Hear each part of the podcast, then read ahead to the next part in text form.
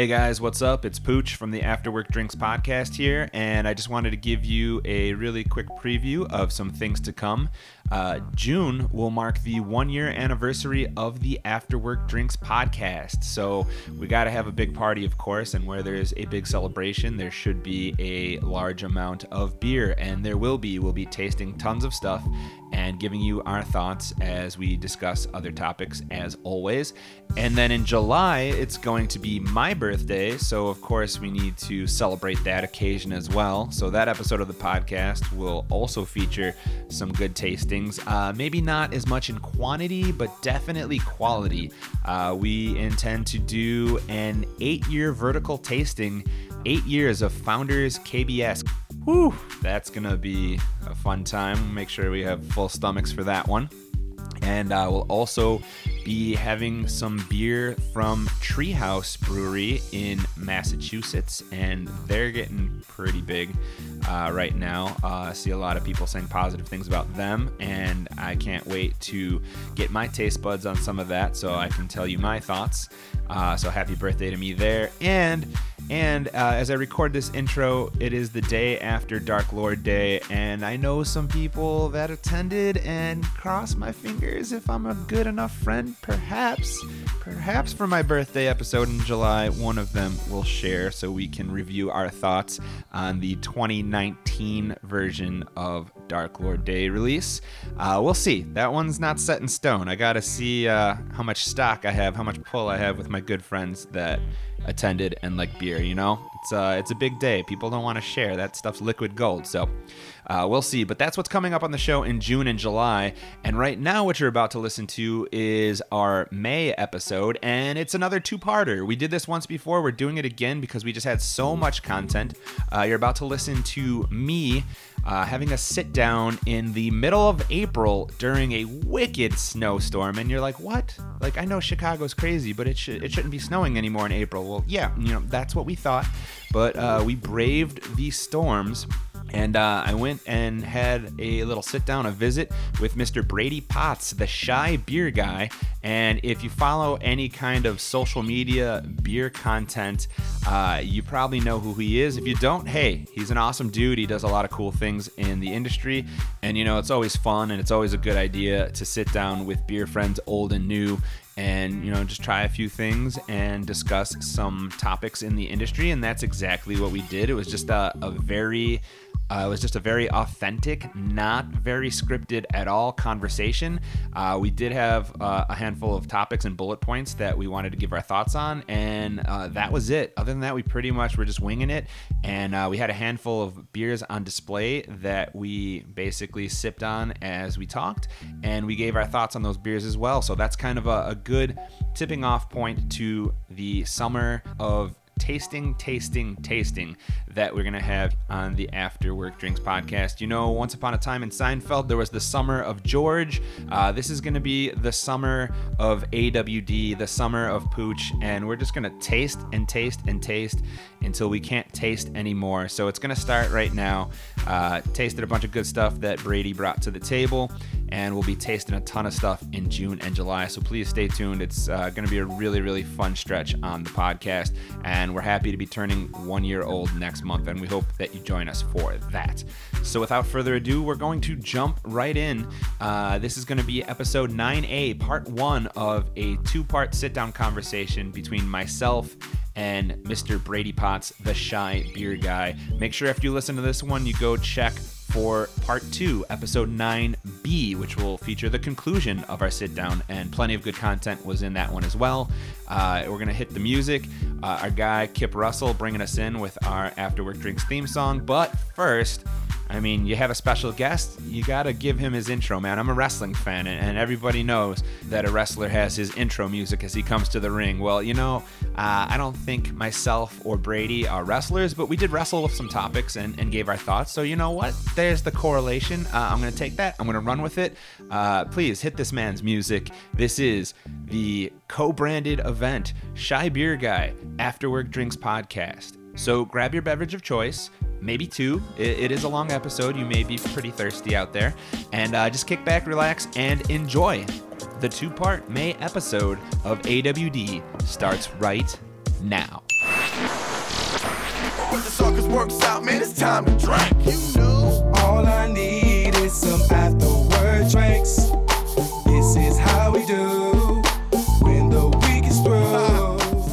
Welcome to the After Work Drinks podcast. Here are your hosts. Welcome into the After Work Drinks podcast. As always, I am your host, Pooch, and we're doing things a little bit differently this time. Uh, I don't have the usual uh, cast of characters or frequent co hosts that I usually have with me.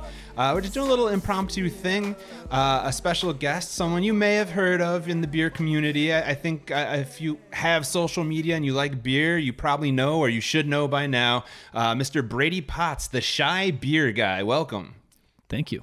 Thanks for having me on. Oh, well, hey, thanks for having me here in, in your domain. So that's the reason why this is like a fun, different, co branded thing. Because uh, we've been talking about getting together and doing something like this. And I was always under the impression, hey, I'm coming to your territory. We're doing your thing. It's going to be for you. And you're like, nah, let's do it for you. So essentially, we're just doing it for everybody. There's going to be after work drinks content. There's going to be Chi Beer Guy content. Uh, and we're just going to do it all. And, and you pretty much check a lot of boxes uh, right now of what we do on the program usually. Uh, we have multiple segments that this is going to be fitting for. Uh, usually, we have our A Guy Walks Into a Bar segment. It appears we have a guest. Somebody get that! Who is it?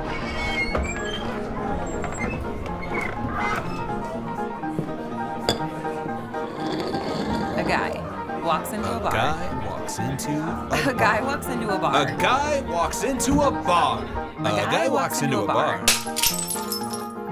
And, and that's usually anybody that is on the show for any purpose. Uh, it may be from the beer industry, it may be from the entertainment industry, just somebody who's here to maybe speak to something or co-host for the whole show. So I think that checks. We're about to co-host some stuff right here.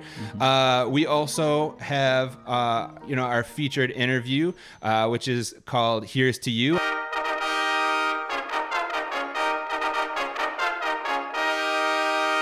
It's time for our featured interview. It's a celebration. So raise your glasses. Here's to you.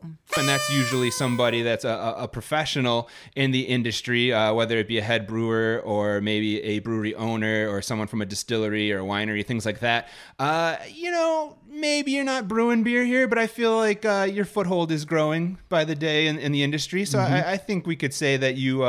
You're part of the professional realm of beer in the Chicagoland area. I appreciate that. I, I, mean- don't really think that about myself, but I, I, I appreciate that. We gotta fake it till we make it, man. Like they don't, they don't know. Just smile in the camera and They be like, know. "Yes, that's me." Yeah, we do have a camera rolling, so hi to the Hi. hi to the people watching. Uh, this is this is the different part that uh, that Chris here was saying, or Pooch uh, was saying about uh, the podcast is that we're we're also doing a video version of the podcast. So hello to the people that are watching. Hello to the people that are listening. And there's one other segment that we do that I think is probably the most fitting of what we're about to do here. Uh, we do a segment on the podcast that is called Pints Up, Pints Down, and that's essentially uh, equating to a thumbs up, thumbs down review, which Pints up. Cheers. Oh my God, it's so good. It's amazing. Or pints down. This is terrible. Did I do something wrong? Are you mad at me? beer reviews aren't that simple usually. I mean, I guess if it's utter garbage, yeah, maybe it is a straight thumbs down. Yeah, thumbs not up. if you're talking to me, but Yeah, exactly. So that's what, that's another reason this is gonna be a little different. Like we can maybe call this pints up, pints down, because uh, we are gonna talk beer as we drink it. But if you've ever watched what Brady does with his content, uh, he gets into a little more detail than that. Deep dive. Yeah, definitely a deep dive, and also uh, a lot more beers involved. Like uh, our latest episode that we did, I think we did four breweries, five different beers. That's probably around the threshold of, of what we usually do on Pints Up, Pints Down. Uh, something to either raise your glass to or just like, "Eh, hey, you want this one? I'm gonna. I'm gonna do something else over here. You might like that. So that that's usually we try to keep it, I guess, uh, for the the common person, like you know the the person that doesn't you know know every type of hops that there is and every Sure. type of uh, of uh, of thing going on in their beer. They just kind of know like, hey, I I do notice this smell. I do notice like like flavor, like these these kind of notes, these tastes. Uh, it has this kind of mouth feel, like you know the finish, uh, what you know, all those terms. But we try to keep it general and friendly, and don't make Sure, people sure. feel like intimidated by the lingo. Uh, now I know usually when I watch your content, like you said, it's more of a deep dive, and uh, I saw what kind of things are going on in your refrigerator right now. I'm really excited. Uh, we are definitely going to go deep dive. I think in in We got some you- good stuff, yeah. yeah, like uh, in sheer amount, I think we're about to do a deep dive, and then what you have to say about it uh, will surely be a deep dive. So uh, I don't think we need to to waste any more time hyping it up. Uh, I think maybe uh, you've got some talking points, and we've already got our first beer poured. So uh, tell me what we're about to jump on here. Well, first of all, let me say to the people listening, we have our first beer poured because it took goddamn forever. Can I can I swear on this? You can Yeah. swear. This That's is an sweet. So it- explicit podcast. So it took fucking forever to get this shit set up. But uh, but we're here. Uh, we got our first beer poured. Uh, before we talk about that, if you don't mind, I'm just gonna give a little premise into what I do. Yeah, because Uh, I'm I'm sitting here hyping you like they should know who you are. But let's let's be honest. realistically realistically i'm not i'm not staring at uh, 100 million followers on on instagram not not yet anyway no Right. no no um One day. i uh so as far as what i do i like to keep it real simple you know I, although I do a lot of deep dives in terms of uh, a lot of the beers out there, for those that don't know and are listening and watching right now, um, there's a couple different segments to my page. So if you don't know, you can find me on Spotify, you can find me on SoundCloud, Facebook, Instagram, and right now I'm uh, in the process of uploading a lot of stuff to uh, YouTube. Nice. So a lot of my live reviews are going to be making it on YouTube. Some older stuff, uh, but I'm I'm going to be catching up and keeping up with it. So um, I'm across uh, most platforms that you can find uh, one person that does peer content. But um, one thing I pride myself on is is uh, authenticity. So everything I do is 100% authentic. I, I love uh, just the journey of enjoying the craft beer industry. You know, and it is a journey coming from where I come from. I grew up on the south side. Here on the south side, we're in the south side right now. Um, I grew up on the south side of Chicago where most people drink Bud Light. Yeah, yeah. So it's it's been a hell of a journey for me. Um, you know, not only in in terms of my experience with beer and, and me drinking beer, but also with uh, the podcast and the show that I do. So, uh, again, going back to the show, there's a couple different versions or a couple different segments that I hit on. I do a lot of uh, video interviews um, and and some audio interviews with a lot of brewers in Chicago and Chicagoland breweries. Um, obviously, that's where you get the most raw and real information. So I, I like to inform my watchers and listeners on uh, what's going on with particular brands uh, because I think you know brands have their own identity and it's important to, to get the the information out about them. But not only that, the the real stuff that I like to do is uh, Chi Beer Guy's Beer Guide, which is my my guide to uh, beers that uh, that I do on a weekly basis. Usually uh, one to two times a week, I'll try a beer for the first time. So it's my experience not having a beer for the first time, knowing nothing about it going in, other than what's on the the label or the can, and uh, just going in for a deep, detailed review and and what I think about the beer and where where I think I'm different is that again I pride myself on authenticity. So I'm never gonna say that I like a beer that I don't like Right. which is important. You know, um, I, I feel like, uh, you know, and I'm not going to name names, of course, but there are a lot of people out there that are doing beer content and they're doing it for the wrong reasons. They're doing it for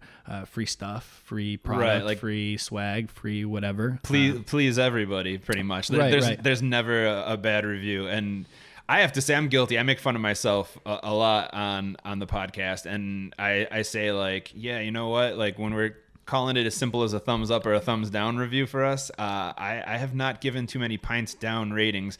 Uh, and on our most recent episode, I, I did for the first time in like ever or for a long time. And i feel like it, it's a little misleading. I, I am you know gonna be like impartial for sure. But i like to think that i do a little bit of research. I, go and I, I get beer uh, that i've heard good things about so it might not be a total blind test, I guess, in that way. So that's maybe why I don't have so many like bad reviews. It's like, oh, I've been hearing about that. I need to try it. And usually I'm hearing about it because it's good things. So uh, maybe I, I got to get the the old blindfold out a little bit more because I'm not trying to kiss anybody's butt. I, I will tell you, like, I, I'm not feeling this. But uh, so far, you know, and maybe it's also a, a tip of the cap to the fact that a lot of Chicagoland breweries are just amazing.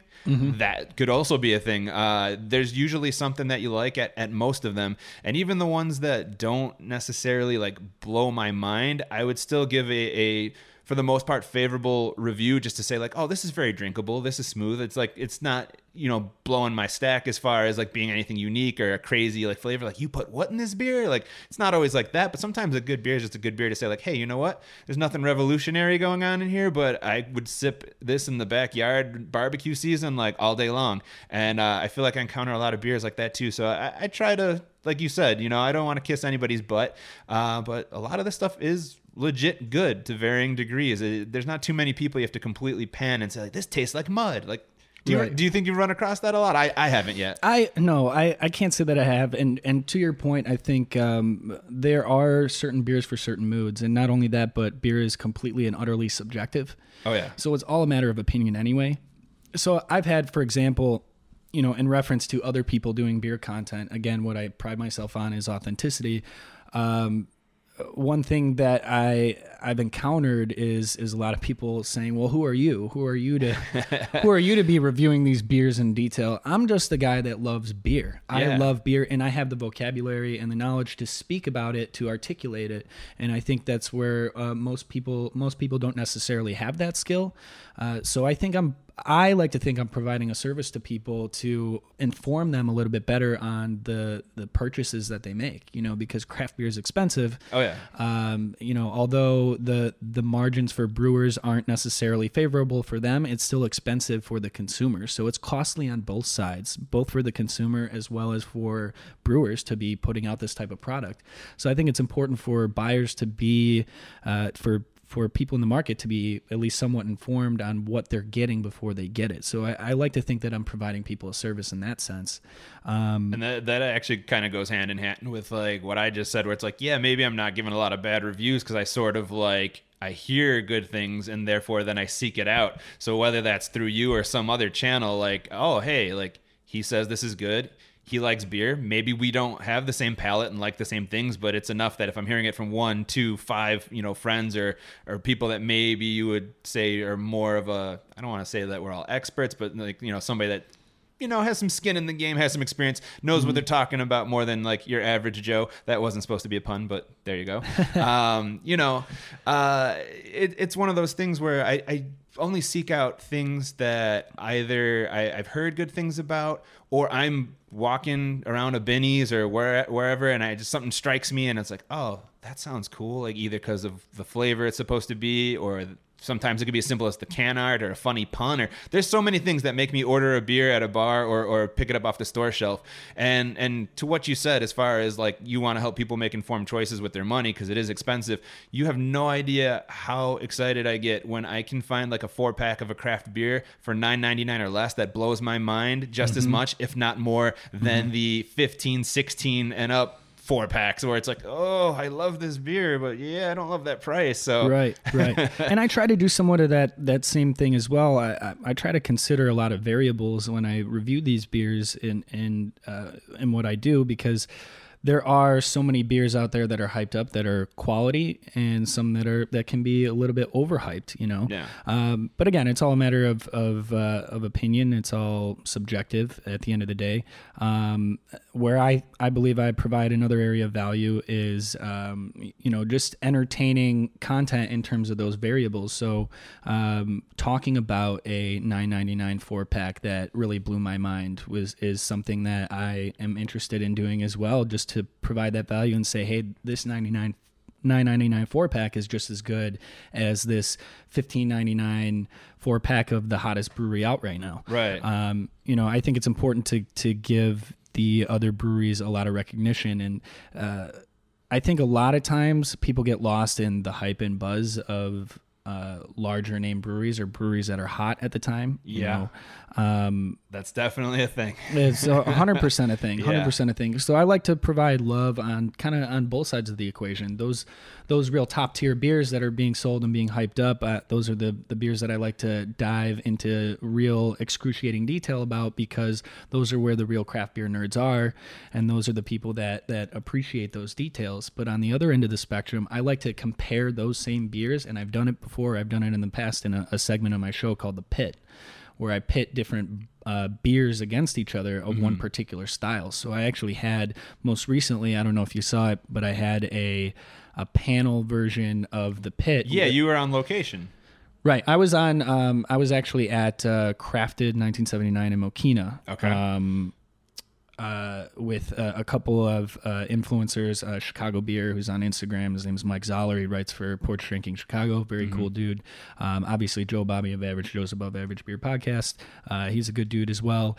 Um, and then I had two of the brothers from Brothership Brewing. They are a home brewing uh, duo that is uh, making some strides into the the business realm of, of beer as well. Maybe opening up their own place.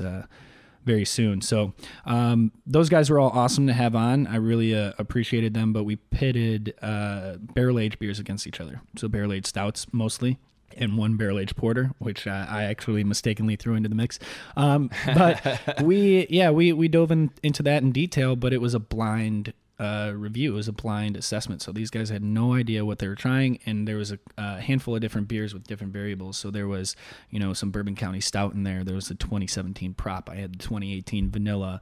I had uh, um, from Horse Thief Hollow over here on Western. I had their Cinnamon Girl from uh, a year ago. Nice. Um, you know, so there was there was a, a handful of beers. I think five or six beers that had a lot of different variables some of them being different years being different bottle or can sizes being in state not a state big name brewery small name brewery uh, just to to see how those variables kind of stacked up against each other and what they actually meant.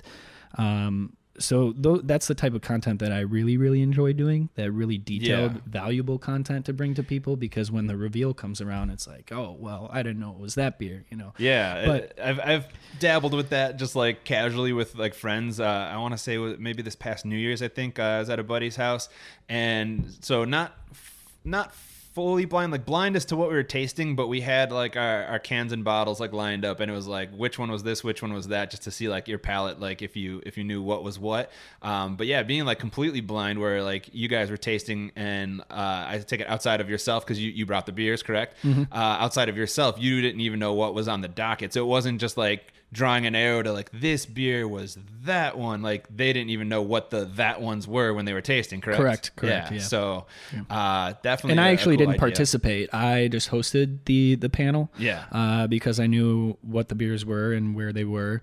Um, I set up the whole thing, so I, I chose not to participate, obviously, because I, I enjoy that whole blindfolded aspect. I mean, Yeah. that's when things get really, really real, and that's where you take away the face of, of craft beer and the hype of, of who's who, and it just comes down to the liquid. it's it's like the the beer version it, it might not be on as large of like a, a scale or like a price difference as like when you do that with the wine industry where it's like hey like here's a five dollar bottle of wine and i think it tastes just as good as this hundred dollar bottle of wine the beer price differential might not be that drastic but same kind of idea is like what would you say when you don't know when there's no marketing uh, preconceived notion who's bigger who's more popular what's the correct more popular answer to say? Like you have to say what you really feel in and as you said a subjective way because what you think might not match what i think might not match what they think and and that's the coolest thing about it. So uh, cheers to that segment for sure. Like Yeah. that, i'm glad that went really well for you Yeah, it was awesome. It ended up getting uh, racked up maybe like three and a half thousand views, or sorry, three and a half thousand.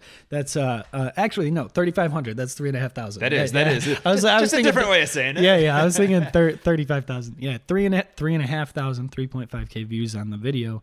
Uh, hopefully after this, maybe some more people will watch it. But um, yeah, uh, just to wrap up, you know what I do with my content. I pride myself on authenticity. I, I I really just believe in bringing value, and I'm also bringing people along on my journey of me learning more and more and more and more about the industry.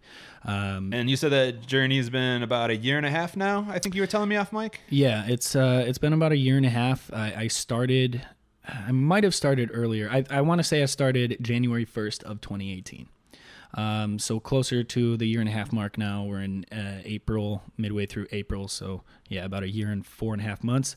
Um, it's been a long journey, and I, I come from the the reason that I started my show. Uh, that I started doing this beer content is because of my ability to articulate um, the details about beer, and then it developed into much, much more than that.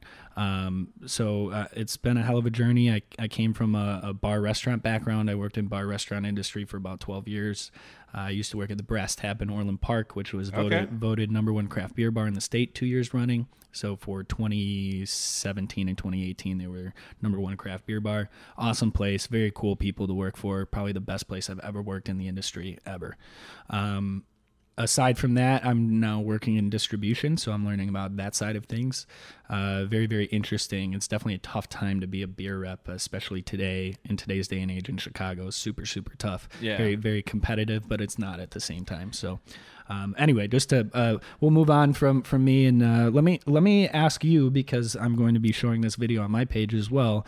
Um, let's uh, let me ask you what what got you started. On, I'm flipping the script on you. Yeah, now, right. Now It's- I'm hosting. The, the the hunter has become the hunted, or the interviewee and the interviewer. It's just That's gonna flip flop back and forth through this whole thing. Pretty That's much right. is, is Yep. what we're doing when when you co-brand. That's how it works. Um, so for me, uh, I, would say how I got started with the After Work Drinks podcast. Um, the shortest, more most concise way of like how it became the sum of all parts. Uh, so when I started college at uh, St. Xavier University, south side of Chicago, um, you know, I, I didn't know exactly what I wanted to do, and I was just kind of worried about like I'm a freshman entering this place, and I'm just worried about good grades. So a couple of friends were like, "Hey, we're signing up for the college radio station. Like, you know, like you should do it with us. It's gonna be so much fun." And I was like, "Oh, I really love music. That sounds great." But I'm just like worried, like how intense is this gonna be with like workload and stuff. So first semester, I just kind of wanted to take care of the academics. Second semester, I jumped board, uh, jumped on board with them, and I basically never like looked back. It was by far the most fun and, and fulfilling time of my life. Uh, the best years. Uh, made some lifelong friends doing that, and so that's kind of where the the audio video. Uh, tech side of of the podcasting uh, skill, I guess, repertoire would come from is is learning audio that way and and just having a passion for that. Uh, the beer side of make a, a beer podcast, uh, there was actually like talks amongst myself and a couple friends of doing like a, a YouTube type show uh, based around like beer and just like with work schedules and like and people like going back to school and and different things like that it was just really hard to get you know the more people that are involved in in your show and you have to work around that many schedules it just gets hard. And that never got off the ground but i always kind of took like the principles of what that might have been and had it knocking around in the back of my head uh, until one day i was just kind of like man you know what like when you go to like a friend's house you know for a party or just to hang or whatever i find myself that we all have an interest in craft beer. We all love trying new things. We all love going to that new brewery that opened. We all love trying that new thing from brewery x y or z. Um, hey man like have you have you seen this yet? Or you just oh hey i got some. Like come over this weekend. Like we'll try it out. And you know there's no microphones in your face but you kind of shoot the shit and have that kind of like down to earth, uh, very very real, very authentic, as you keep saying, uh, conversation. You know, just like the natural flow of it. So one day a light bulb just clicked in my head. I was like. Well, what if I tried to like do a podcast that was based around the alcohol industry and uh, you know just actually recorded the thoughts uh, and and maybe threw in some entertainment value too because you know a person can know everything to the nth degree about beer but if they're just dry and boring and it's like okay man this is like the audio equivalent of like paint drying Paint you know drying, yeah. yeah. like you don't want that either so i'm like what if you That's know- always the go-to analogy is paint drying. yeah yeah I realize that. so I, I just I, I I just sat there one day and I was like, all right, there's no reason I can't do this. Like I know how. Uh, anything I don't know how, I'll learn and I'll brush up on. And I think I'm pretty entertaining. I'm usually like in my circle of friends, like, oh yeah, goofy pooch, you know, he's over here, there's a barrel of, of monkeys. And so I was just like, all right, I think I can do this. I think I can have enough of like a, a serious take on uh, you know, bringing light to different beer, different breweries, uh, people in the industry that you know maybe deserve to have some more eyes on them because they're doing great things, uh, Sure. as, as so many are. I was like, there's a way I can do that and still mix in other content from other realms of interest. So, uh, you know, we've had people that are musicians on that are, are friends that drink so they can basically still participate and comment on the the beer Oh, yeah. aspect of the show but still tell me like what they do as a career as a musician as a comedian as a whatever so they're bringing some of the entertainment value and then I love it. I love it. i'm just a goofy ass guy so- Versatility. yeah and i'm just a goofy ass guy so like if you want to call it like a variety show that always circles back round to like alcohol. I think that might be the fair thing to to, to Just say. sitting and drinking. Yeah, I mean, like we could wave at the camera. We've got our beers right here, and That's and what are we doing? We're sitting here, we're drinking, we're talking. That's and, right. and that's all it is, and it's a fun time. And you know, if watching authentic, us, man. Authentic. Yeah. Like I said, authenticity. I and love it. and if it's not enough for you to to sit there and listen and, and watch us do this, then you go to your fridge and you grab a beer that you want to drink along with us while you listen and view, and then nobody's left out. We're all doing the same thing. Am I That's right? right. Very social activity. I love the the communal part about beer is that it, it that's part of what I love about beer and why my why beer is my passion actually. But I could wholeheartedly say that the craft beer industry is my passion. I, I really, really enjoy it. But not only do I just love the liquid, I love the community. I love the the social aspect that it brings. Oh yeah. I mean, there's nothing like like going home after work and cracking a beer with some friends, or or just having a conversation over a beer with a, a friend, or or maybe just some people that you just met. You know, you never know. Yeah. But beer brings people together, undoubtedly. So that's one of the best things about the industry. A hundred percent agree, and I, I've said it like multiple times on the on the podcast. I hope people that aren't like loyal listeners like say, "Oh, he's going off on this again for the umpteenth episode in a row." But I, I do always like to point out that I, I don't feel uh, like the craft beer industry is um, competitive in the sense that people are like cutthroat at each other. Like everybody wants No. everybody else to succeed, and in that sense of community, it's just like, hey, like Hundred percent. I own a brewery. We're doing pretty well. This guy just opened a brewery, and you know what? I don't want to tell you buy our beer instead of his. I want to tell you like, hey, like he's our buddy too. We're all pals here. We're all looking out for each other. We're all promoting each other. Like, go check him out too. And uh, I know we have a ton of uh, topics that that you want to touch on today, but I guess one thing that I'll just throw out, if you, if you don't mind me just picking it off the the, the list, list, yeah. Uh, you got the the Dixie Highway Brewery Trail uh, that Oh, that's just a good topic. just Yep. got going uh, this past weekend, and like that's a perfect example of community. It's eight breweries along the Dixie Highway, and they're gonna like let you do your little passport as you stop at each one. And at the end, after you did the whole like visit them all thing, you're supposed to get some some cool like gift or swag. I don't know exactly what that is. I don't know if you have the inside info on what that is, but. Um, that's a perfect example of these eight breweries could be all like, "Hey, screw those seven other guys. Come to me, drink our beer." And that's not what the craft beer community is about at all. Right. It is about fostering like prosperity for everybody. And in this Mm-hmm. case, all eight of these breweries want you to go to the other seven and experience it all. And I think that is just the coolest thing. And I can't name too many other industries, like if any, really, where that's the case because this uh, MMA company wants you to buy their pay per view instead of that MMA company. This gas station wants you to buy their brand instead of the one kitty corner. Burger King wants you to get a Whopper instead of going to McDonald's and getting the Or double even- fillet or- of fish or whatever's going or on. even more closely related you don't see like what's what's the next competitive thing in in alcohol like you would think that craft beer would be extremely competitive but let's talk about wine yeah. I mean, wine is insanely competitive. Yes. It's unbelievably competitive, but you don't see, you know, a, a lot of winemakers that are. Uh, is that the technical term? I really don't know shit about wine. To be honest, yeah. Um, I, I drink I drink red red wine occasionally, but red, only red wine. So, so uh, the one thing that that- that's funny is I, I know like a little bit about like wine in a casual sense because like I'll drink it like with a meal or something. It's usually like out somewhere. Sure. Uh, usually with like insert whatever uh, Some Ita- some other. Italian food? Yeah, some Italian food. Insert like a significant other, like Very romantic. You know, yeah. whatever is going on like that. Um, so I, I drink wine and, and and maybe know like some of the basics, but by no means do I know everything. Um, but from like the the things that I've experienced is that yeah, it can be very very cutthroat. Uh, I can't say that I'm an expert and can like posit exactly the reason why, but uh, I, I do know that it's like you know most of your wine comes from certain pockets of of the world where it's like, Sure. hey man, we're we're mashing the grapes here, we're cranking it out, and like yeah, you can get a wine in Chicago or wherever else, but you know the main like vineyards uh, where the wine's coming from, I don't have the exact percentage now without pulling out the Google machine, but it's very focused. So I'm I'm thinking It's that very prestigious. yeah.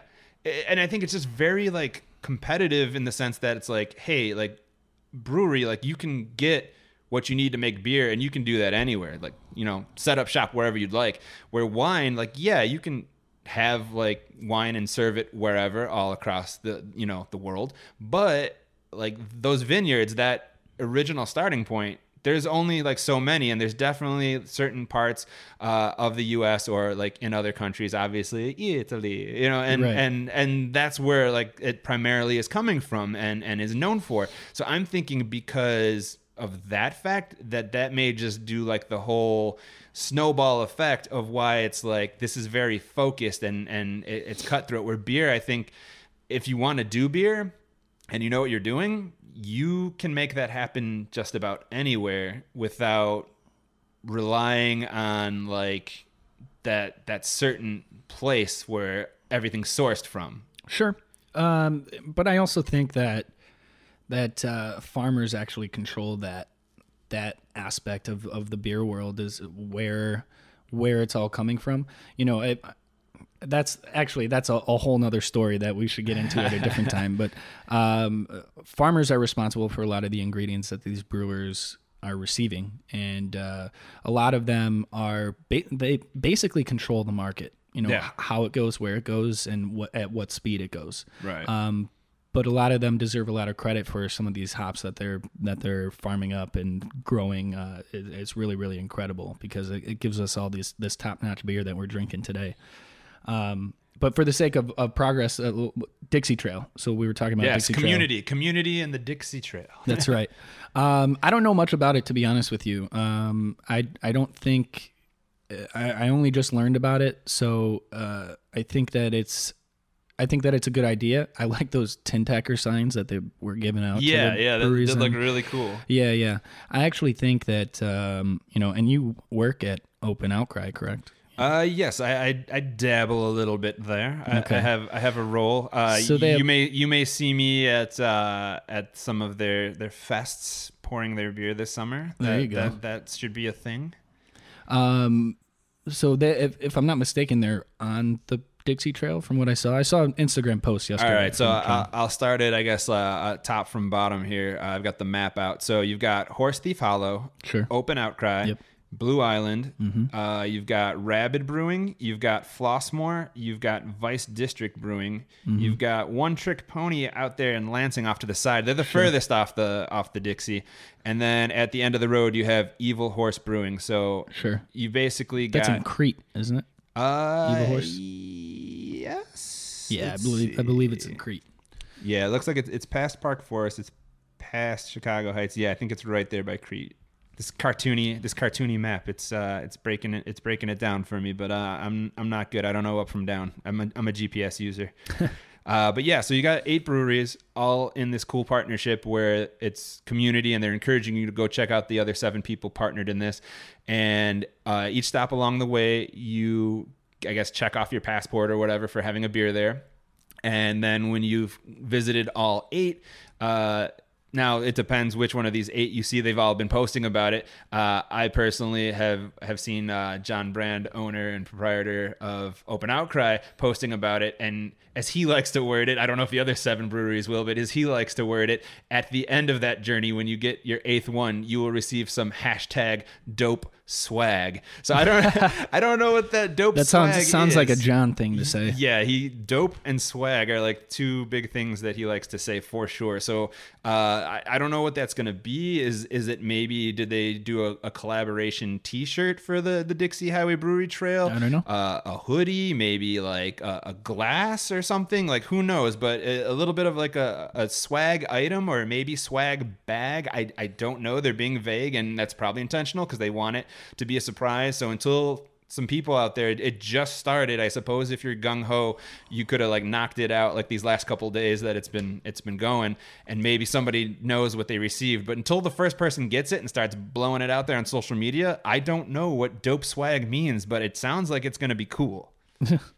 It's it's really good for the South Side. I think Oh, it's yeah. great. I think it's great for the South Side. That southeast, this southeast area of Chicagoland. Uh, if you look, take a look at Western, this uh, this area, you know, six years ago wasn't what it was, and that has, in terms of Western Avenue, it has a lot to do with those breweries being added. You know, I think Horse Thief Hollow was one of the first, and uh, if, I'm not mistaken, I uh, I think Blue Island came after that, and then Open Outcry, of course, uh, in early 2017. Correct? Yeah, I want to say it was like uh, around. Sum- I think it was around summer, so it's coming up on like the two year anniversary. Yeah. So, um, I mean, I think it's been a great addition to the South Side to uh, just bring up the area a little bit. Um, you know, uh, th- nobody knows better about that than John does, though. Oh, Of yeah. course. John John's a, a huge proprietor of the South Side, and I lo- I love what he's done for the community in terms of bringing bringing that sense of community. Oh yeah, and like he's always always talking about like other other businesses in the neighborhood. He's always hashtagging 19th Ward. He he's proud of where he lives. He's proud of where he operates, uh, as you know most people should be. And uh, he also he knows his history, uh, both of the city and of beer history in this city.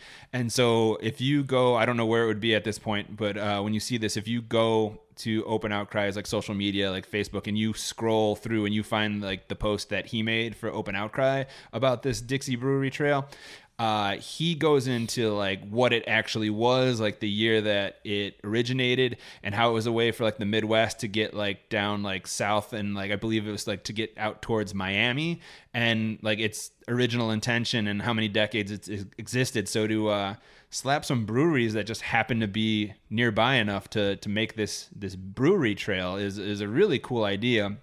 And uh, whether it's me or you or somebody else in this racket, uh, I definitely would like someone to ask that question of those breweries. Is like, how long did you guys like chitter chatter, you know, and and work on this until the big reveal? Because I You feel know, like I, I didn't can't. hear about I can't imagine. recently. Yeah, but I can't imagine it, it would be that long. You know, but considering going back to our, our topic of uh, the beer industry being communal, Yeah. and how each uh, brewery is willing to help each other out, uh, establishing a, a trail. You know, and for those that are watching the video, quotations trail, because I know there's there's a couple off off the Dixie Highway, uh, like Yeah. you said, uh, One Trick Pony in Lansing, and obviously. Uh, it- it's not all on Dixie Highway, just so you guys know. Yeah. It's not all there. I mean, they're in, In a- separate. They're in in- separate spaces. In a general sense, it's close enough that you can call yeah, it it's it. definitely close. It's on the route, but um, I I can't imagine that it would have taken him that long to uh, agree or, or cook up this sort of idea because, uh, first of all, there there hasn't been like a coalition or an association, you know, uh, uniting these breweries in the, this area. You know, other than just the fact that they're there. Right. So this is something that kind of unites uh, these breweries together into uh, a, for lack of a better term, a uh, what's the word I'm looking for? Not a cornucopia. I'm, ter- I'm terrible. A uh, Cornucopia of breweries. a cornucopia of breweries. A plethora. a plethora of breweries. We'll say that. I, I Um, think maybe what, what I don't know if that's the word, but what would maybe be the most realistic thing to call this is like how many times have you got together with some buddies and said like hey let's do some brewery hopping what's close to each other let's plan our route Yeah. essentially this is them planning your route for you hey you don't have to do it all in one Exactly. day but here's eight breweries that are close enough in proximity if you travel up this general direction you can hit these eight and so yeah like did it require rocket science no but is it a cool thing that they all agreed to partner up and, and do and it, does it help promote and hopefully send business to all the others yes yes Mm-hmm. it does and for that it's it's really awesome yeah, I think so too. Uh, real quick, let's take a break and talk about the beer we're drinking before Yeah. before mine is gone. before it's empty right Yeah, yeah. So um, here I've got we're we're kind of going in a random order. We'll probably go light to dark, um, as you normally should. that's the way i like to do it Um, let's uh, let's talk about this. So this beer I got from District Brew Yards, yes which I just went to the soft opening. We'll kind of work that into this conversation. But this is uh, Tilly from Bulldog Beer Company, a mango papaya hefeweizen. Um, typically, it's not my style, the hefeweizen. And for the people watching the video, there you go. I, I will echo that sentiment. Like I don't mind a Hefeweizen, but I don't gun for it. It's not my go-to. It never is. But I, I'm always willing to try when there's a, a unique style, unique version, unique flavor, and I, I think this has that going on for me. Like I, I'm pretty pretty into this. I'm liking this one. It's actually not bad. Um, considering the style, if I'm gonna drink any sort of version of a wheat beer whatsoever, which a, a Hefeweizen, for those who don't know that are listening to your podcast, is a uh, a German style wheat beer. Um, this is adjuncted with mango and papaya. I don't know if they used the actual fruit, but there is some fruity notes. I'm I'm catching uh, the mango is the dominant fruit For between, sure. between the two, but it's actually not on the sweet side, and it's it, uh, all things considered, it's refreshing. Um, typically, you'll get kind of that spice characteristic from a lot of wheat beers out there. Yeah, yeah, getting that for and, sure. And for this clocking in at 4.6%, it's a really refreshing brew. Yeah, uh, and just I guess looking at the the can here, it's telling telling me that there is a, a subtle banana aroma. So I, I skipped that part. I didn't try to sniff. Let me do that right now. Yeah, you'll typically get that in a in a hefeweizen. You'll always catch uh, either banana or clove, is what will be found in a lot of uh, traditional hefeweizens. If you if, if anybody out there has ever had, I'm sure they have plenty of people.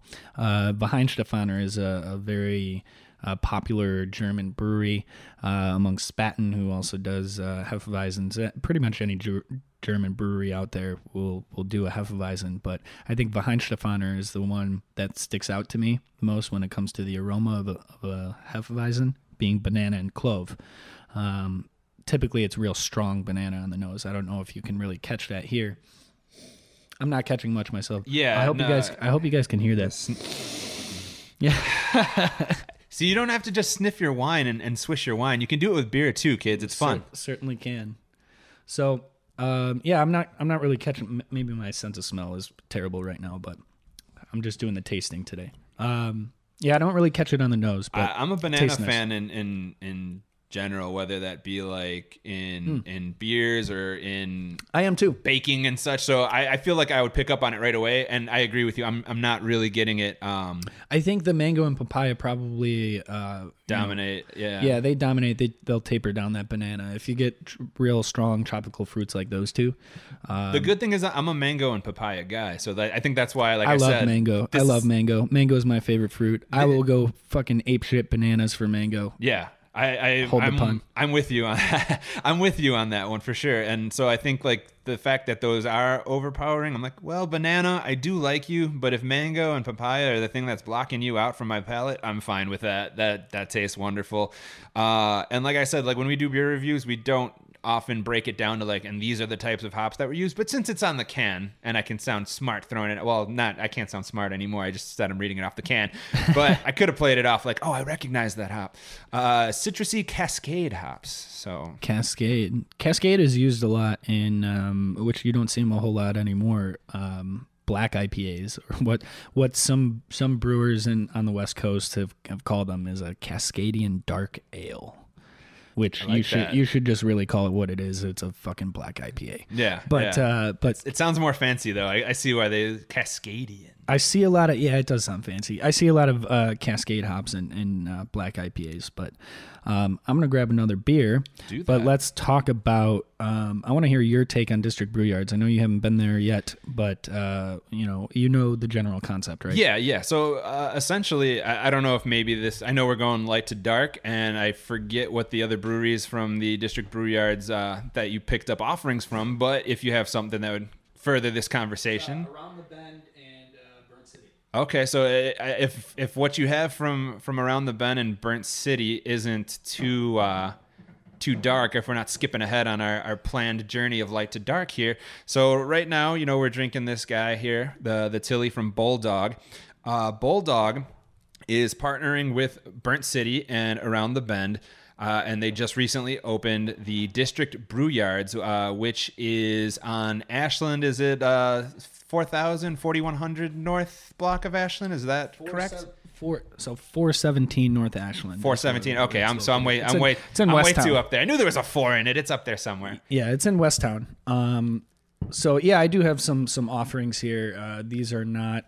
I'll give you guys the premise, and and for those that want to read a little written review about what I thought about this place, uh, it's it's actually beautiful. I I was so amazed when I went there. Um, it was really just beyond words. So uh, for those that want to listen to a, a or read a review, you can check that out on my Facebook and Instagram. It was it was very poetic. Yeah, your words were much like the fancy word Cascadian. I was I was I was eating it up. You had a good uh a good I guess like um if, if my vocabulary is is a, a little above par. Yeah, yeah. Like it, you definitely brought me that feeling of like, okay, I'm in first person view now, and I'm closing my eyes, and, and I'm just like seeing what you're describing to me as far as like what hits your eyes first when you walk in, and and you know this goes this way, and then over here we've got this.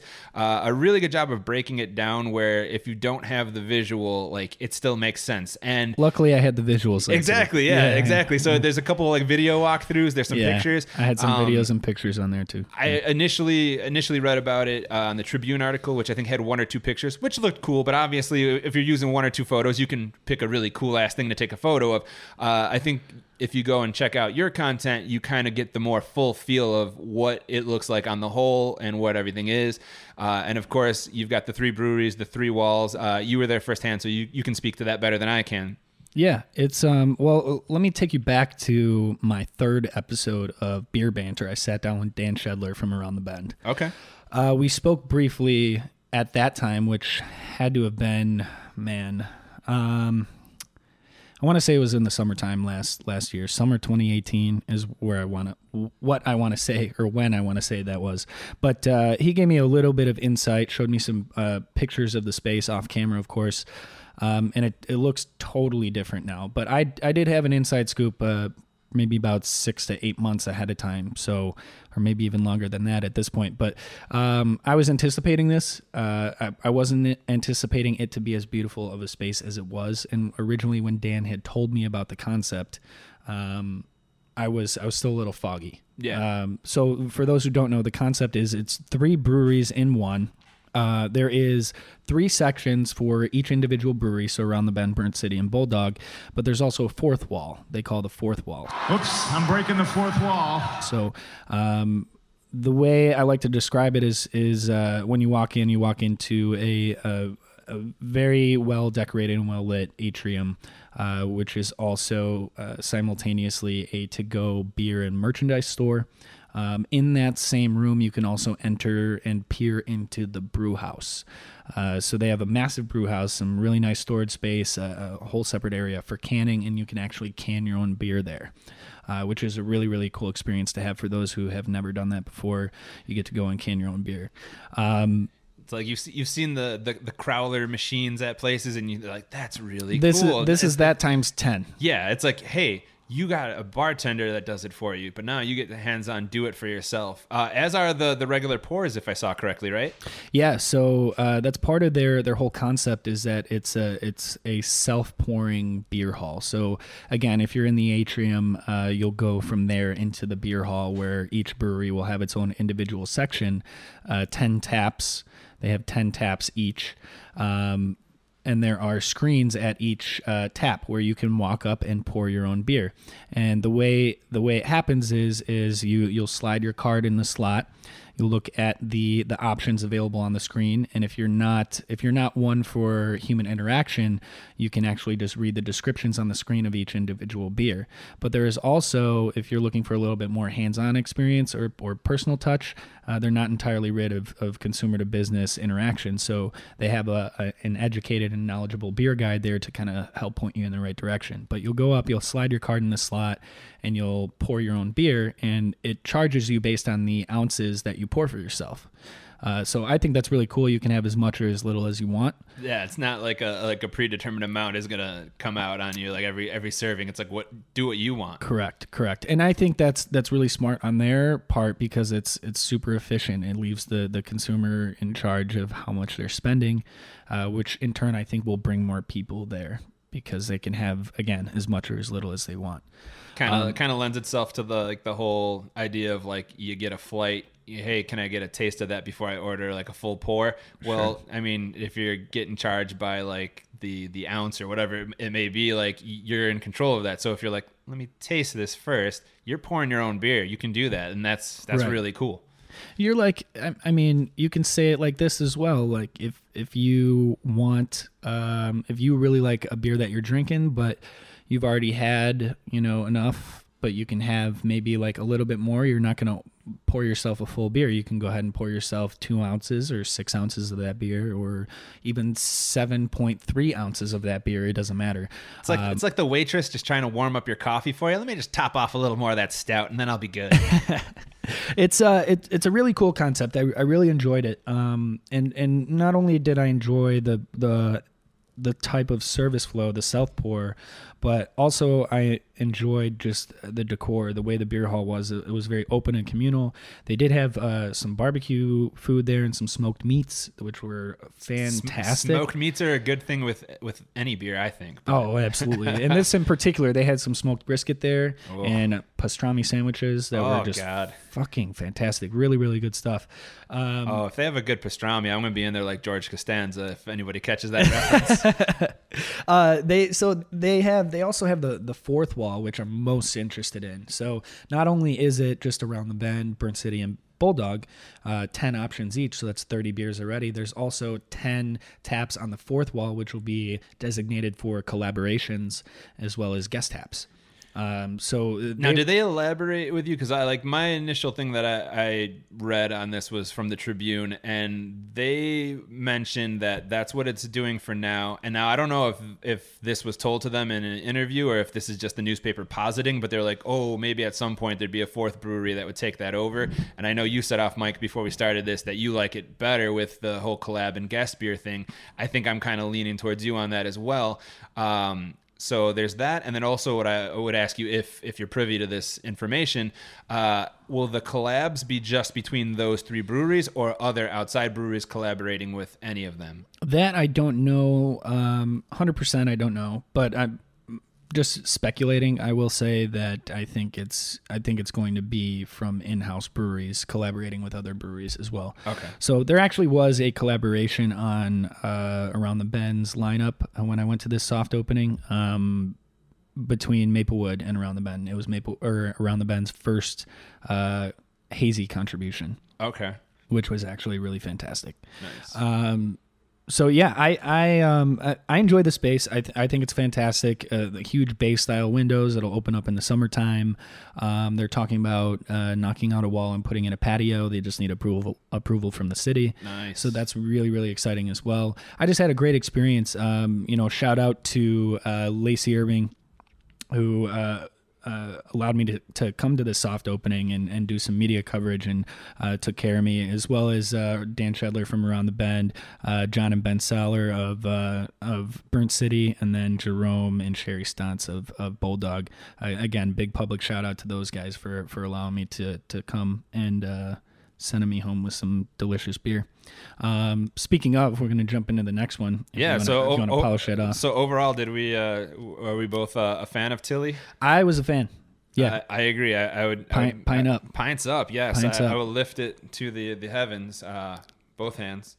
Um, Yes. really good. Like I said, the the, the Hefeweizen. I, I love saying the word because I just you know I oh it makes you feel foreign. to, to say it like proper, you kind of have to almost like overdo it, and I feel like I'm being a jackass. But the Hefeweizen, Hefeweizen. Hefeweizen. um, it, like I said, not typically my thing, but this is this is one of those exceptions to the rule. I, I do love the the flavor that's going on there. So yeah, big pints up on that one. Um, We're going out of order, so we're. I just Okay. figured I, I keep the theme with district brew yards, and I'm gonna pour this one up. there you go. I poured myself too much.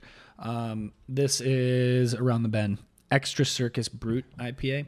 Now, one thing I will say about this is that uh, Dan Shedler actually had told me that this is the best version yet of this Okay. beer. All right. So the if it's if it's not perfection yet, it's the closest thing they've come to with their recipe. Yes, and they just started doing 16 ounce cans as well. They used to do 12 ounce cans for a long time. Um, but this is a 7.5% alcohol by volume brut IPA. And I'm just so people know, I'm reading this off the can. I'm not this smart. Um, Yes. Hops are Idaho 7 and Mosaic. It pairs well with oysters, salt and vinegar, potato chips, and soft cheeses like goat and burrata cheese. So Oh yeah. I love that they do that. I love, I love, love, love when breweries do all the specs on the back of the can, but they also do food pairings. Yes. I, I, I just geeked out a little bit because it just makes it so uni- unique. You know, when you said that, I was immediately my first question for you was like, "I- "Are you a cheese guy?"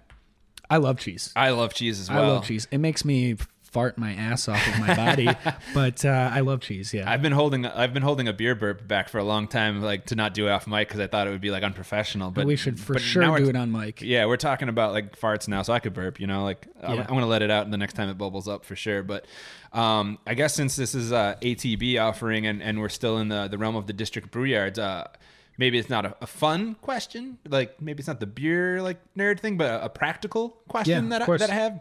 Uh, you mentioned like running your card and then it charges you for how much uh, you pour. So are you like running credit card transactions that is like little micro transactions like separately? Like I had 10 tastes of beer, I have 10 different credit card charges, or is there a way to run a tab through the, the no place? so they so if it's if it's correct No, I- i went in for the soft opening so um that was paid for by the venue um so So you put your mouth under the tap and just pulled and that's what i did. That's exactly what i did. I got so hammered. No i'm just kidding. Um if i remember correctly and and don't quote me on this um you'll walk in and immediately to the right is the uh, cashier's table. They will uh, run your card in which uh, the tab will remain open and they will uh, assign a district brew yards uh, self-pouring card to, Beautiful, okay. to your uh, credit card so you'll get your card back your actual uh, card you're swiping is there. Right. Okay. It'll be uh, associated with the card that they give you to use for the self pouring system. That's awesome because that, that's what I was hoping that that you would say if if you knew from like the the soft. Yeah. open. So you're not being charged individually. If that if that's your concern, you're not Yeah. being charged individually. It's all going to be I mean, I don't- under one tab. I don't think I would personally care, but I can see where that might like rub a finicky person the wrong way. Like, hey, I'm gonna come here with my buddies, and we're gonna be here a while, and I'm gonna have a lot of beer, and like, man, every single one is a different, you know, swipe of my card. So the the fact that we clarified that it should be like your credit card associated with one of their swipe cards, that's beautiful. That's perfect. As as far as I know, and again, don't quote me on that. Um, but th- that's just the way logically that I think it would happen. Yeah, because you, work. usually I want to say like bars that are just you know not breweries per se, but like normal bars that like have the whole like self pour like method that seems to be becoming more popular the last few years. Um, I believe that's how most of them usually work too, or maybe if if not most, like some. I know I've seen that for sure uh, online at different places. So um, the one time I was actually going to get to do it for myself, like I've never experienced the self pour thing. It probably my first time will probably be at, at District Brew Yards when I go.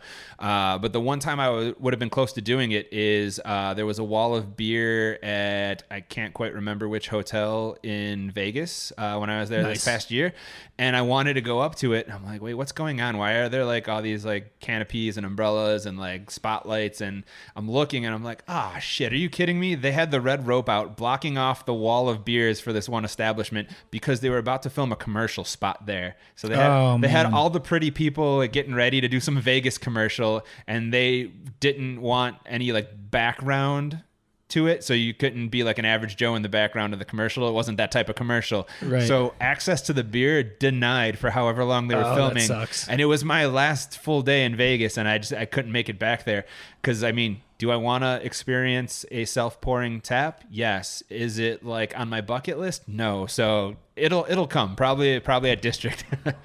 District Brew Yards. Yep. Man, super cool place. what do we Um, what do we think of this one? What's your initial? So this is the brut IPA. I've I've got little experience with brut IPAs. The the, the style doesn't typically uh, interest me. Can you can you speak to what that is? Because I can say that I'm not super familiar. So brewed IPAs are exactly as they sound. Uh, if you know what brut is, it's a type of champagne type of wine. Um, champagne wine. Champagne is wine, right? Champagne is champagne. I think. I don't know. It's all in there. Um, it's all in there. Um, I know brut is a type of champagne. That, that part I do So, know. That sound that the- sounds like in my limited repertoire. That sounds right. So the IPA, uh, brut IPA, is a an iteration of of just that. It's an IPA version of brut. So it's meant to be more uh, dry, a little bit more bubbly on the tongue, in the mouthfeel. Yeah, uh, kind okay. of that washes over. Um, As the can says, a bone dry finish. I'm, I'm kind of getting Right. that, like Right. exactly like what you said with the bubbly. Like this one's how that would actually sli- slightly dry. It does have some residual sweetness to kind of combat that dryness to make you want to go back for another sip. I'm actually really, really surprised by the um, the kind of uh, tropical notes that I'm getting from it as well. And I, I believe that comes from the that mosaic. burp's, that burp's coming up. Yeah, let's hear it. Nice, nice. Cheers to that. Yes, cheers. cheers to that. Burps on the show. Some brut burps. Go ahead and uh, put that label out towards the camera so we can so they Mm-hmm. can see it. I'm gonna go label out. Bam. Brut extra citrus or extra circus brut IPA by Around the Bend. Uh, so yeah, again, uh, Dan said that they used. Uh, I think he said that they mixed up the hops on this round, and it turned out the best that they've done it. Uh, so I am I am digging this actually. It's typically not the style that I'll flock to, but Yeah, actually, when you were like um, speaking off the, the can, I didn't I didn't catch that right away. That it, it says it is their, their fourth go round with this style. So I, I like that they told you like, hey, this is the best it's come out yet. That's that's pretty cool. Yeah. Uh, I am getting Super tasty. I am getting the the the fruit for sure. Um, and the hints of black tea, I'm getting that as well. I, I kind of feel like um, Does it say that on there? Yeah, it, it says uh, tropical fruit explosion with hints of black tea. I can And- I can get that on the back end. Yeah, It's kinda- exactly. Kind of subtle. like residual. like I don't know if you're a tea drinker, but like I am. I, sometimes I like to unwind at night, drink some tea. Um, tea over coffee. yeah, yeah. I, I'm a big coffee guy, but I do. I try to do my coffee when I need to get amped up, and then at the end of the night, um, even though like, is there caffeine in tea? Yes, but like something about like other elements of tea like seem to help me unwind and relax. So I'm like a nighttime tea very drinker. very relaxing. Yeah. Bed- And so- bedtime tea. Yeah. Yeah, exactly. Uh, helps me wind down, whether it's like reading a book, Netflix, whatever's going on. But like, um, exactly what you said. That back end, like when I drink tea, you kind of have that like thing that tea does to your tongue. That like, and I'm getting that same feeling from this beer, and and that's pretty cool. Because until I read the can, I I felt that happening with the mouthfeel, but I, I couldn't place what it was. And then as soon as I read black tea, I was like, oh yeah, totally. Like I got that. Oh, 100%. Oh, yeah. Um, I'm real quick. I'm gonna take some time and go live on Instagram right now. Do that. Let's go live on Instagram. You're so ambitious. Damn it. Love yeah, it. man. Yeah, you gotta gotta get this content out there. You know what I'm saying? like I, I I just think uh, I I'm a big big fan of like as much content as as I can get from you know sources that I want to get it from. Uh, I'd like to put out as much content as I as I can as well. Uh, but man, it just sometimes feels like there's not enough hours in the day. So I kind of feel sometimes like I need to do like octopus arms, like to do eight things simultaneously. So I like what we have going on here. You literally have your phone live streaming, and it's up against like a little little flower thingy there.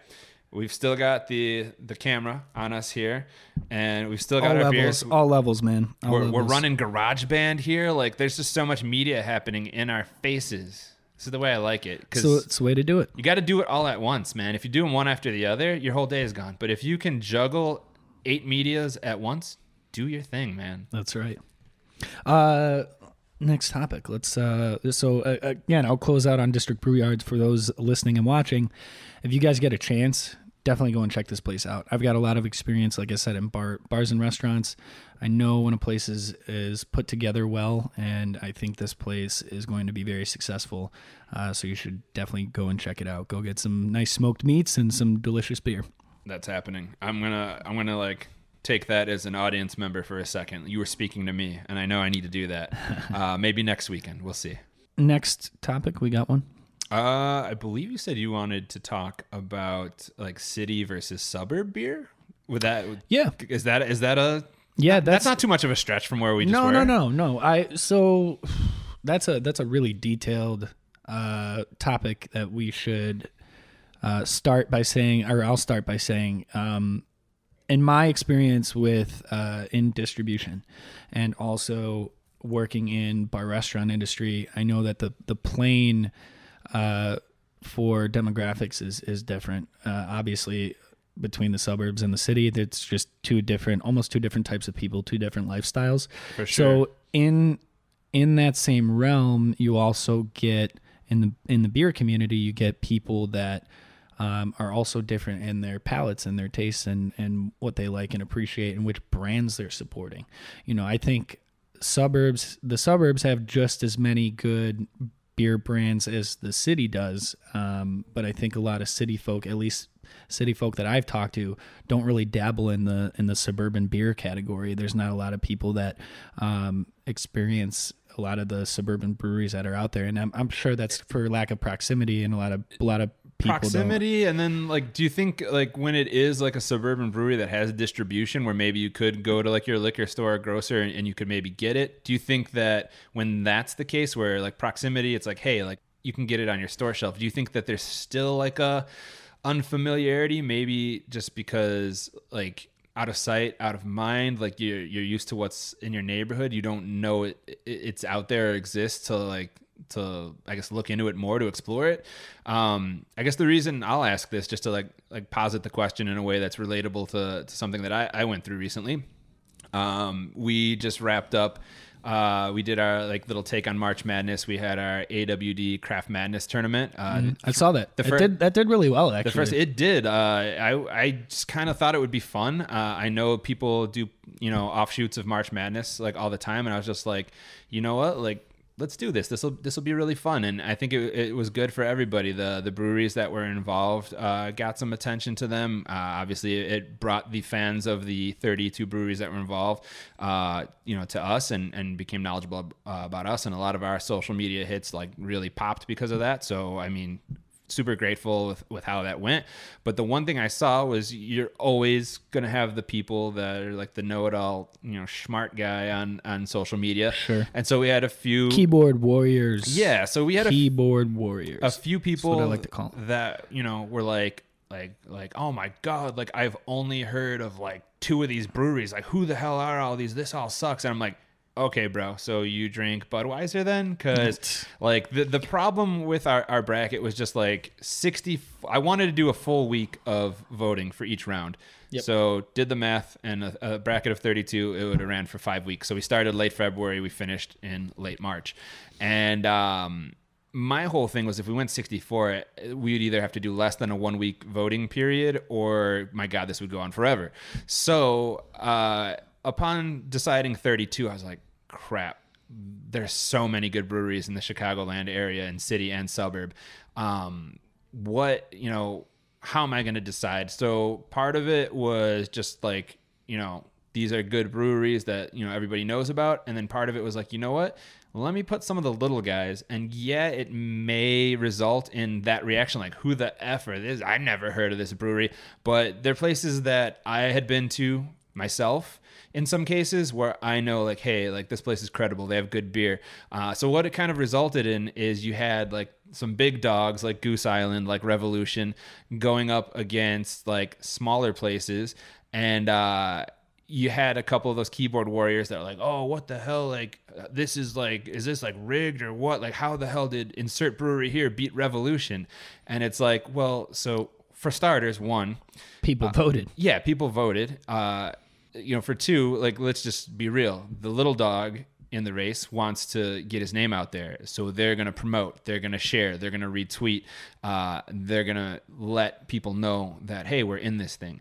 Uh, Goose Island and Revolution was never going to do that. Just let Sure. the chi- let the chips fall where they may. We're we're big dogs. We got bigger fish to fry than the Afterwork Drinks podcast, uh, March Madness, Craft Madness thing, you know, uh, which is what I expected. So I kind of did this almost like a, a little social aspect, Social Uh, experiment, Yes, yeah. a little little social experiment. And so the the thing that I, I got from it was there was definitely like legitimate like who are they geared toward a lot of suburban breweries to tie this into like what we're saying about like city beer versus suburb beer um, lots and lots of great suburban beer. In fact i maybe being a south sider identify with that more. I'm used to like your whole south side off the beaten path like industrial area down this road. They have like a banner outside this random warehouse door. That's our brewery. Like i'm used to that. I clearly learned from like this bracket. There was people that were like naming some pretty like to me pretty darn good breweries and were like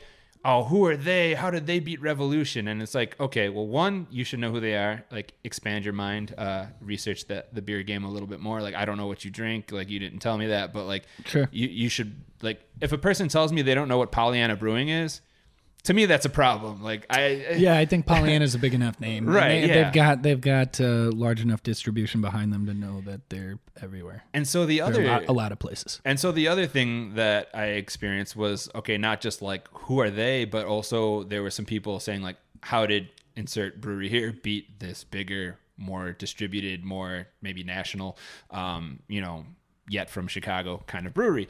And the the answer to that was simple: is that you know at, at the end of the day, like this was not a uh, a thing where we were tasting a beer offering from any of these breweries.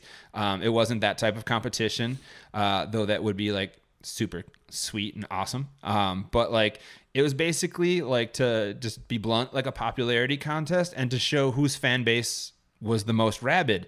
And so we ended up in the finals with Lake Effect Brewing and Migraine Brewing, and you if you looked at the bracket, would have thought like, how is the finals not like Goose Island and Revolution, or even maybe like a Half Acre or somebody like that? Sure, and sure. and the the simple reason why is because there were the breweries that just like, oh yeah, we're in this thing and like whatever. Oh, I see we're tagged, but you know.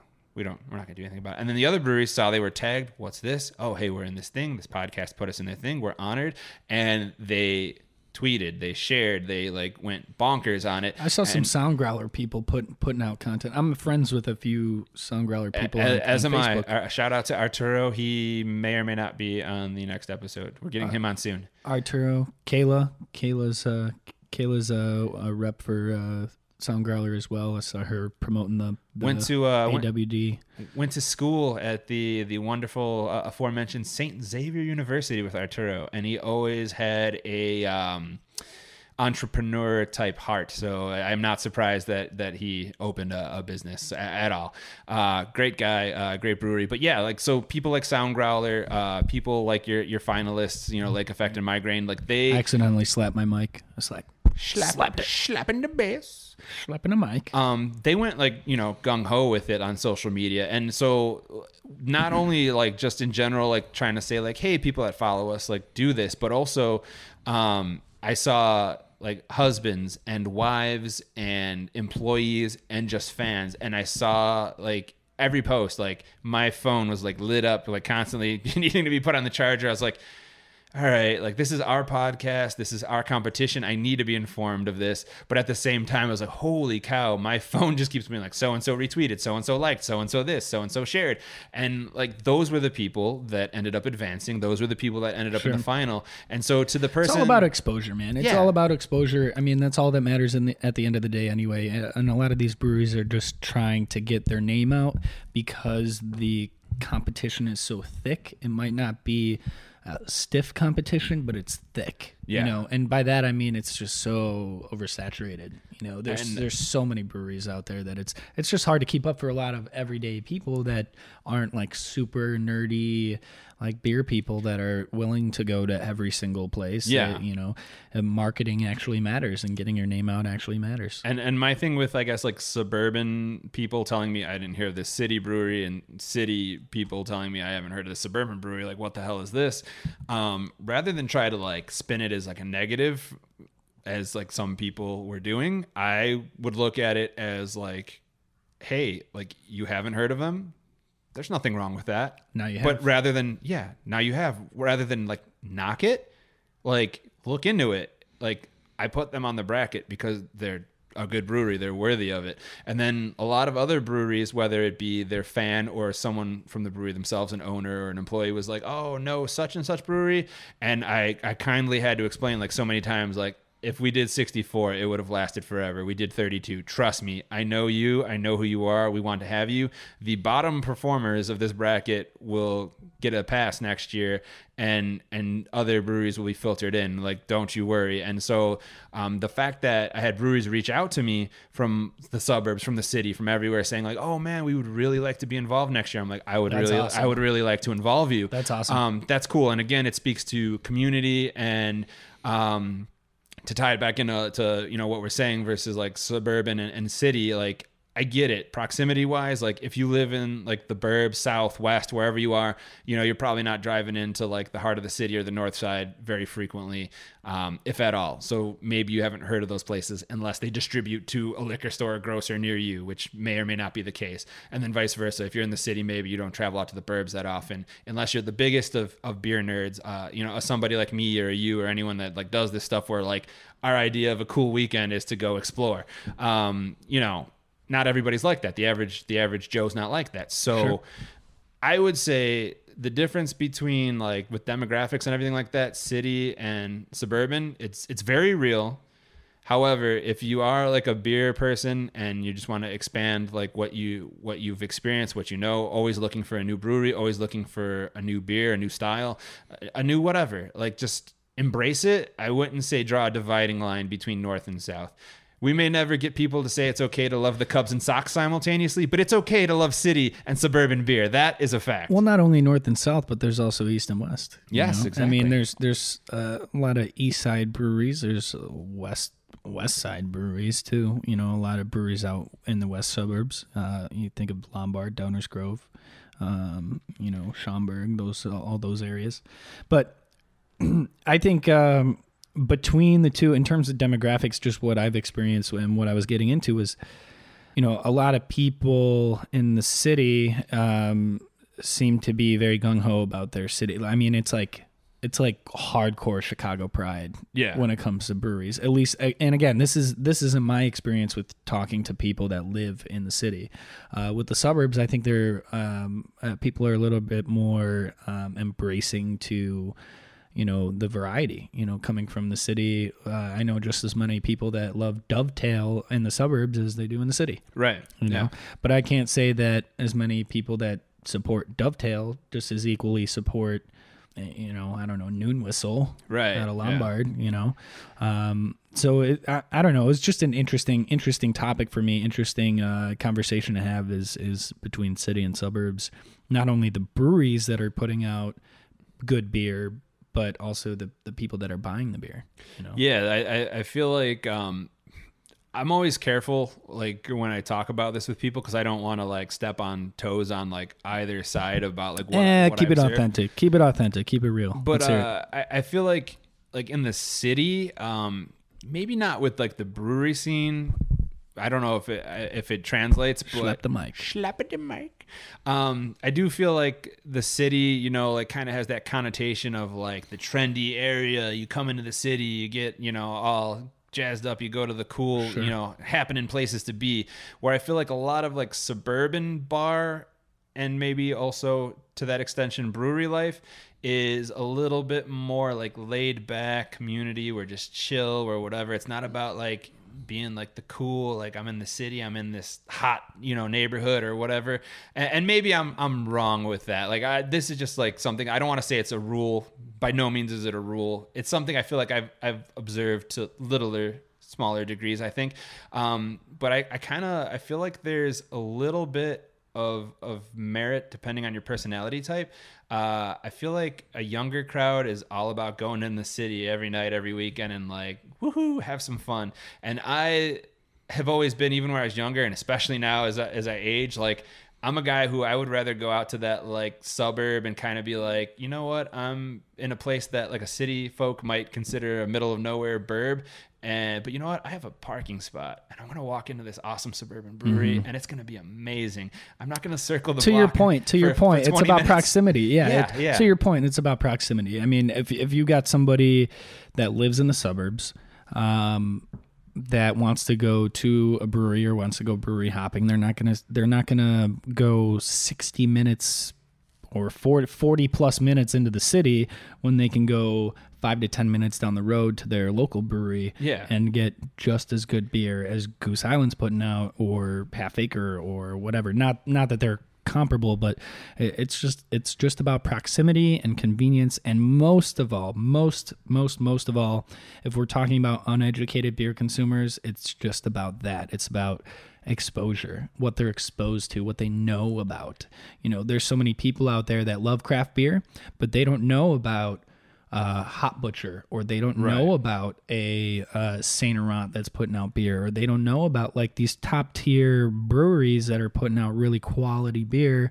They just don't know about them because they're afraid. and and I, and I think like uh, something that just to to be said about you know even people that you know I don't want to like pigeonhole anybody say that they're not open to it. Uh, some people may be open to exploring beer and, and taking a little Sure. bit of, of a trip. 100%, How- 100, yeah. however, let, let's be realistic. If, if you work at like just say you work a normal, It's not the average consumer. yeah, like say say you work a normal Monday through Friday, nine to five, and you know either you get off work, you want to have a beer on the way home, or you, you go home, have dinner, and then want to have a little nightcap. If you're in the suburbs and you have your neighborhood brewery that's five minutes away, where are you going to just have a quick beer or two and then go back home? You're going there. Now, on a special occasion, maybe, you know, it's not something you do every weekend. Maybe once or twice a year, you get some of your beer buddies together and you go, hey, like, do you guys want to go drive into the city, drive into the north side, and uh, we're gonna hit up like these three or four breweries. That's a little bit like if you're living in the burbs, that's maybe more of like a special event thing you do with your buddies like in the summer. You don't on a winter night when it's uh, like four inches of snow on the ground say like let me drive over an hour to go try this place. Like that's not the time or the place. You're going to your local watering hole brewery that's in the hood, and I think the suburbs do a re- not that the city doesn't, but I think the suburbs do a really great job uh, to name drop like Open Outcry, Horse Thief Hollow, and, and what they represent of of really bringing in the community. Um, that's true. People will come, they'll try you if they like you, they're a repeat customer, and then they promote you. They they champion your brand, and they're proud to have you as an option in their neighborhood. I love that term, champion your brand. I Yeah. love that term, champion, champion, championing, champion, and it champion championing. championing. But it, works the same way. It's not just to say suburb versus city. Like if you live in the city and uh, you're like a person that's like, I don't own a car, I take the train or walk or bicycle everywhere. Hey, such and such brewery is two blocks up the road from me. Um, you are not going to take the Metra or hop in with a friend who owns a car or whatever and drive all the way to the southern or southwest or whatever and, and go do that brewery on an average weekday after you clock out of work. You're gonna make that a special brewery type exploration trip too with your buddies or your family. Um, so Sure. I, I feel like it all has its place, but the one thing I would like to take away is that I don't think it should ever be a, a city versus a suburban. It should just be like wherever you live, have your mind open to experiencing other breweries, whether you can get there to their tap room in person or you can find their stuff offered at a nearby liquor store or grocer. Um, equally good beer found all around the Chicagoland area, and there's really no reason to just say no to any of them based on location. You can't do it every day of the week, but at some point, give them a try. Whether you're traveling to them or acquiring them at a, a, a third party that sells them, like it, there's so much worthwhile beer in this city. Like you, you've got to do yourself a favor. If you're a beer lover, try to get to all of it. Like you There's do. worthwhile beer, I think, everywhere. You Yeah. know, and and don't get me wrong, there's tons of uh, you know, breweries out there that are not producing good beer. You know, and I can say that wholeheartedly because I've had them and Yeah. I've been there. But even those experiences are worthwhile because you can either come like learn to appreciate those breweries if it might be at first abrasive, but if even if you don't, they they make those other breweries that actually are producing top notch beer. They make those kind of uh, in retrospect stand out a little bit more and make you more appreciative of those breweries. So you're not as harsh. But then again, a- again, I can't say enough. It's all a matter of It's yeah, it's like you said, it's subjective. It's a Super matter of subjective. It's a matter of opinion, and then and then also I'd go as far to say, just like most things in life, um, it's it's like a lesson learned. Like you may go to a brewery and you may not love that brewery, but there you go. Now you learned what you don't like. It helps you hone in on the ones you do, and and elevates them, as you said. Yep, I totally agree. Um, one other topic I want to, for the sake of progress, we'll keep going because we're at the hour and twenty minute mark right now. Good lord, time flies when you're having fun. Though. Um, That's right. That's right. Cheers, my friend. Cheers. I have an empty glass. I can't do that. That's bad luck, right? Oh, that is bad Here's luck. a, here's a face melter. Should I pour some face melter? Yeah, pour it out. Pour it out. Right, face we're gonna pour melter. That's face a melter. that's a the third and final Burnt City. That's the Burnt City beer, but third and third and final uh, District Brew Yards beer that I brought home. Uh, so this is a hibiscus IPA. All right, I like hibiscus. I can do hibiscus. Mm-hmm. That was a terrible pour. I'm just like all head here. I don't That's right. Tilt the tilt the glass, my friend. I, I gotta tilt that glass. I don't know what I was doing.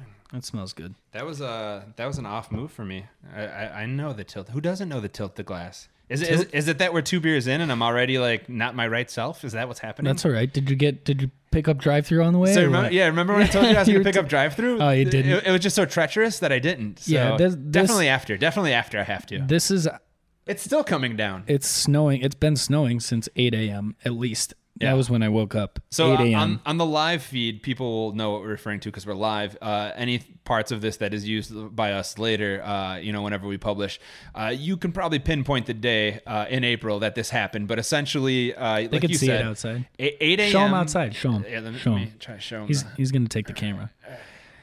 You're hijacking Chi Beer Guy's Instagram live feed right now. Do you see that? Do you see the snow coming down? Yeah, It's it's it's April 14th. Why? No, we've already had false spring a couple of times. It needs to be here to stay for good. Um, So essentially, like what you said, woke up like like 8 a.m.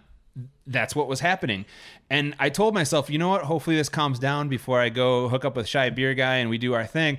And it never stopped.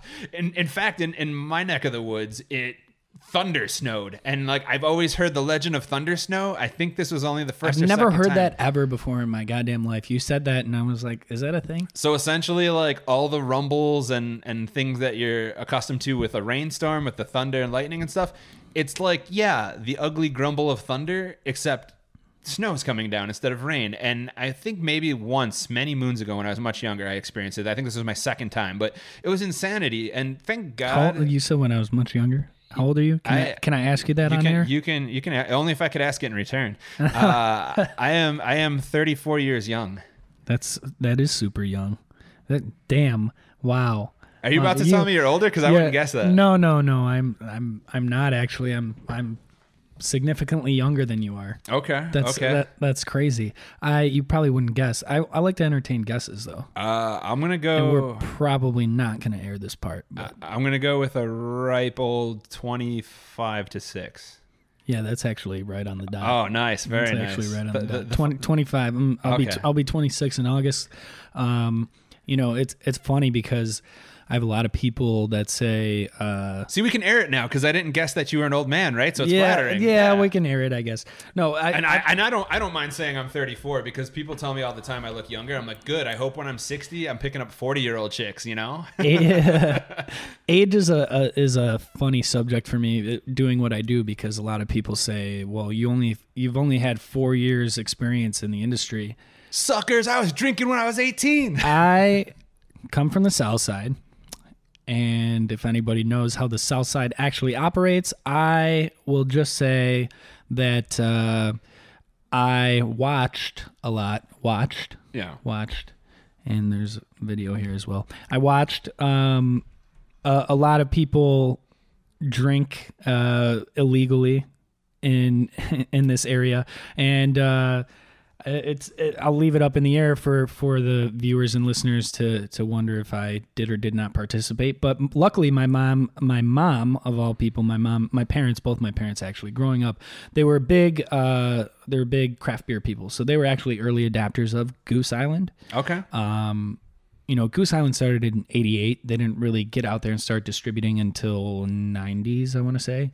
Um, they didn't really hit the market until early 2000s, if I'm remembering correctly. But uh, my mother actually worked at a, a local uh, place. It was a barbecue joint that actually sold Goose Island in its early days, you know, early Honkers Ale, early 312 before it was, you know, flagshipped off, and, off and to New York. Yeah. yeah um like way before that way before that Way- but i saw way, my yeah. parent i saw my parents uh you know enjoying all this good beer and, and it was always in the house so i was always enamored by the fact that they were drinking this beer that wasn't bud light miller light or coors light Yes. um and it, like growing up seeing those options I, I always loved looking at the bottles i always loved looking at the labels and the brands and what you know what was different about them i would i used to just take one out of the fridge and look at it Nice. um, I, I would just look at uh, I would just look at the bottle. Sincerely, I did look at the bottle, oh yeah.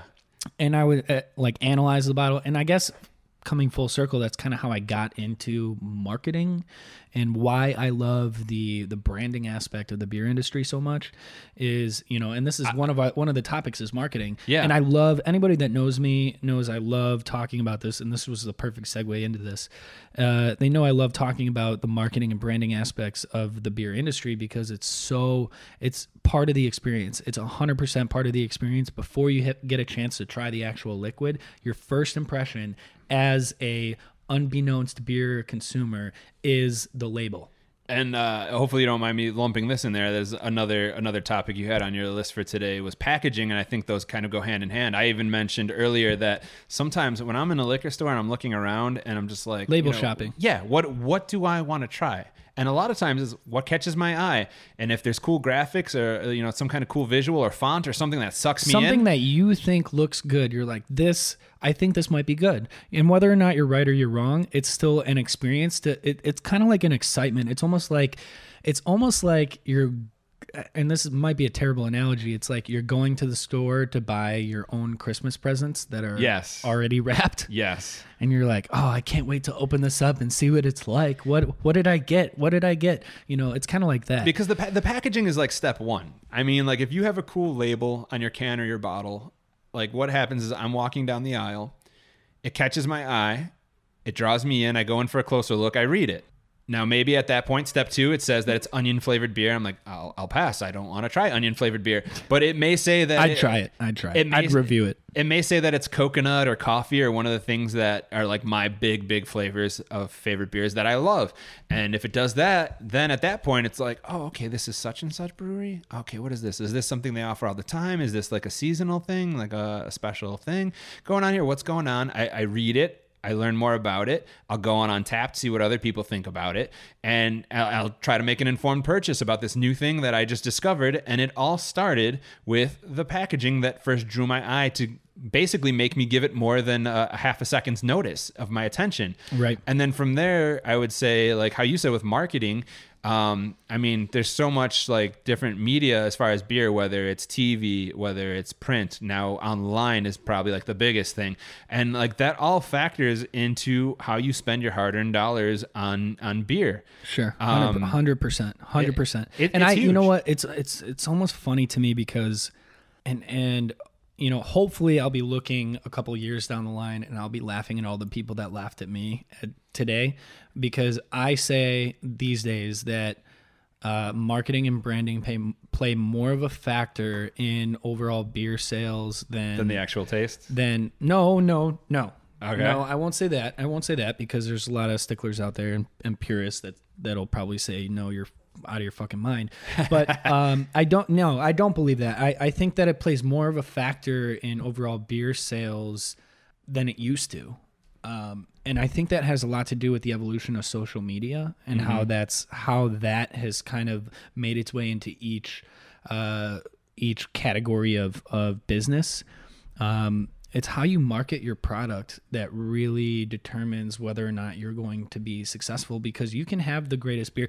Like it, it's either got to be one or the other. You either need to make top tier all star liquid that is like absolutely flawless and you don't have a social media presence and it you're It's it, like- it like, travels uh, by word of word of mouth, mouth that this is word of mouth and delicious. Yeah, buzz and yeah. hype or or you have like mediocre liquid and you advertise so extremely well but those things are going to balance out those two brew if you take If you have soup, them, if you have them both, then you're just golden. If, if you're marketing Oh, yeah, well absolutely. and the product is just like the best beer in town. Absolutely. I mean, you you look at uh, you you look at places like like Hop Butcher. Hop Butcher. Okay, so Hop Butcher obviously makes some top tier liquid. Oh yeah. Um, but their branding is fantastic, and their their social media is great. I mean, they only pretty much only post pictures of their beer, but their their captioning, their wording is fantastic. It's really interesting. I don't know who does their social media posts, but it's always very uh, uh, well put, very uh, very put together in terms of the vocabulary that they use. But it's it's also very uh, it's just compelling to read their stuff, and I think that uh, if you if you take two breweries, the two breweries that I said, if you take the one that uh, makes top tier liquid and that doesn't market their product very well, they're going to do really well because they make top tier liquid and part of the industry is predicated on hype and buzz and word of mouth but there's also the advertising and branding aspect of it that I cannot speak enough about because a lot of uh, breweries and I've and I've told this to you know a handful of different brewers that I've spoken to and they just look at me like I'm fucking like yeah like yeah okay like yeah it doesn't really matter that much like I, I just brew the liquid. I get it but if you're part of the business and if you have a say in the business to me because I, I so i work in distribution and i do this podcast and blogger stuff but i'm a beer consumer first Right. okay first and foremost that's how i got into this this is this is why i do what i do and this is where my yeah, yeah, passion ex- is coming out right now this exactly, is what I, yeah. this is where my passion is coming out so Like- i'm i'm about to spit some real shit to you right now Oh, yeah. some real fucking shit Because you were this before there was ever a microphone or a camera right, on you. Right, e- exactly, exactly. I was still the same way. I was still articulating oh, how I felt about beer the same way. When I worked at Brass Tap, you know, I used to make beer recommendations all the time, and I had people tell me, "You explain this exactly how it is. I love this beer. Thank you for bringing this to me." But um, you know, going into back into branding and marketing, uh, you know, I've had brewers look at me and say, yeah, like it doesn't fucking really matter. But it does. From a beer consumer's perspective, they want to know about your brand. It's about telling a story, it's about showing your identity, it's about showing what you're capable of aside from the liquid, because there are more elements to the beer experience than just the liquid. Now, don't get me wrong, the liquid is the end all. Okay, that is that is what actually makes your brewery you know better or worse or or what have you. However if you want to market in new places if you want to reach new people if you want to get your brand a little bit more exposed than it already is you need to mm-hmm. get your ass on social media start putting out some creative interesting compelling content so you can reach these beer people because there's so many beer consumers that are on Instagram for example or even on Facebook depending on which demographic you're trying to hit that is just it's money sitting there. It's money. Yeah. like if you're trying to if you're trying to build your business up if you're trying to make money get people into your brick and mortar spot or go out to buy your purchase your product you need to be going out and saying like first of all if you're a contract brewer I'll, I'll start by saying this. If you're a contract brewer and you're only brewing out of another spot and you don't have a brick and mortar space then you need to be sharing with everybody where they can find your beer every single time, every single spot that people can find your beer, say, hey, you know, you can go over here at uh, Crafted 1979, or you can go over here at Beermiscuous in the city, or Bitter Pops in the city, or you can find me at uh, Liquorama in Brighton Park, or Oh you know, yes, whatever. you just know, named my place. That's your place, I love. Liquorama? Oh, I'm like not even Yeah. two minutes down the road from there. I know Liquorama, yeah. Liquorama's amazing because uh, the They get a lot. They get some good stuff. The demographic of the neighborhood is like we're buying the cheap shit for the boxing fight this weekend. So all the cool shit is left for me and other craft snobs that are like, I have no idea why this whole top shelf for like eight feet is filled with all kinds of like aged Bourbon County, but I'm gonna scoop it up. You go take your Modelo's for the boxing match Saturday night. I'm cool. I got this. Right. I love Like it's when you don't think you should be finding stuff, I find stuff, and I love it for that. Yeah, it's. I mean, it's again, it's one of those things. Like you have to be out there actively marketing your product in in order to have the success that you want. You know, and it amazes me that a lot of brewers, you know, and I get it. Like, who the fuck am I to to be telling anybody how to run their business? And I'm I know that I know my place, but I will say that that I just know what the fuck I'm talking about when it comes to branding and and marketing. Instagram is the greatest place for beer right now. Mm-hmm. There's Oh my God. so much content out there, and there's so much knowledge Everybody is posting like like there's so many accounts that's like I post and say what I think of this beer. And you would think that it could get oversaturated, but it can't because there's so so much.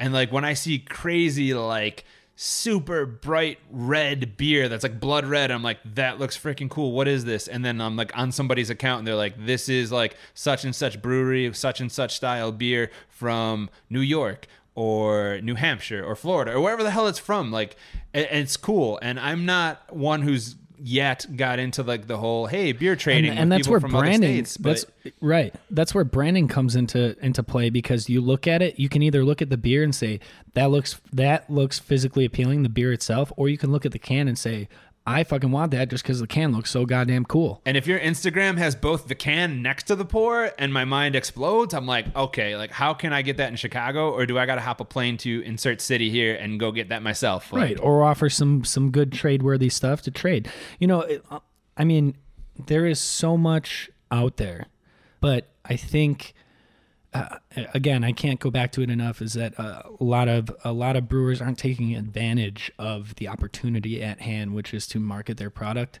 i mean and this is not just in the beer industry it's also in every other industry that you Yeah. own a business you need to be on social media marketing your product you have to you I, have I to. I would think that It's the like, number one marketing tool ever, and it doesn't cost shit. It doesn't cost no, anything. Yeah, and I, and I would think cost that- time, at, and that's it. Time and a fucking little- little bit of- phone. little bit of This effort, is yeah. it.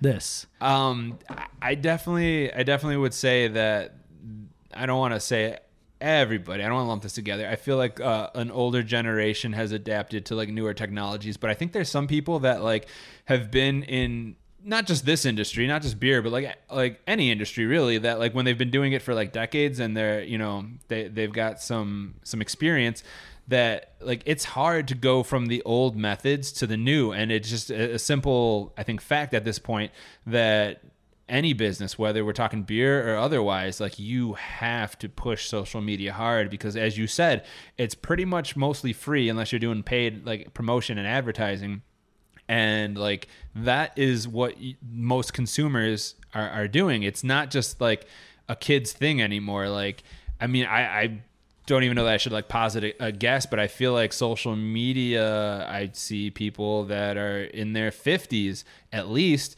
that are heavily involved in social media either personally or because of their business. Uh I, Beer groups. yeah, I don't know what the age would be where there's like a fall off in like social media, where there, if there's like an age group that doesn't care anymore. But I know that like the age where social media usage starts and where it ends is covering multiple demographics and you need to be on that regardless of what your business is um, unless you are selling prune juice to 80 year olds like you need to be on social media I personally, and I might be biased because I'm passionate about beer, but I think especially in the beer industry, like people, brewers and business owners, brewery owners should be on it because there's just so much value. I mean, Yeah. there's so much content out there to be made and had, but it's not as difficult as one might think. Like creating content is just not difficult. It's not. It's about documenting over creating. Document because people want to relate to what's real, what's authentic, and you know, uh, don't get me wrong. It's it's fun to like plan stuff and you know plan out your content and and conceptualize and do your thing on that end, but it's it's not it's not entirely necessary. When it comes to creating content, it's about what's authentic. It's about documenting what's in front of you. And as a brewer, as a uh, an owner of a, a brewery, you've got content readily available in your brewery, in your tap room, in your space every single day. Yep. And there's so much creative content to be had and made that there is no reason that you can tell me of of all people who creates multiple different types of beer content and I don't even work in a brewery to say no I can't I can't do that. I just don't have the time or I don't you're in the brewery anyway. Pull out your fucking phone Take a and take picture, a picture yeah. and, and take a video of the mash tun or pull out your fucking phone and take a picture of your or take a video of your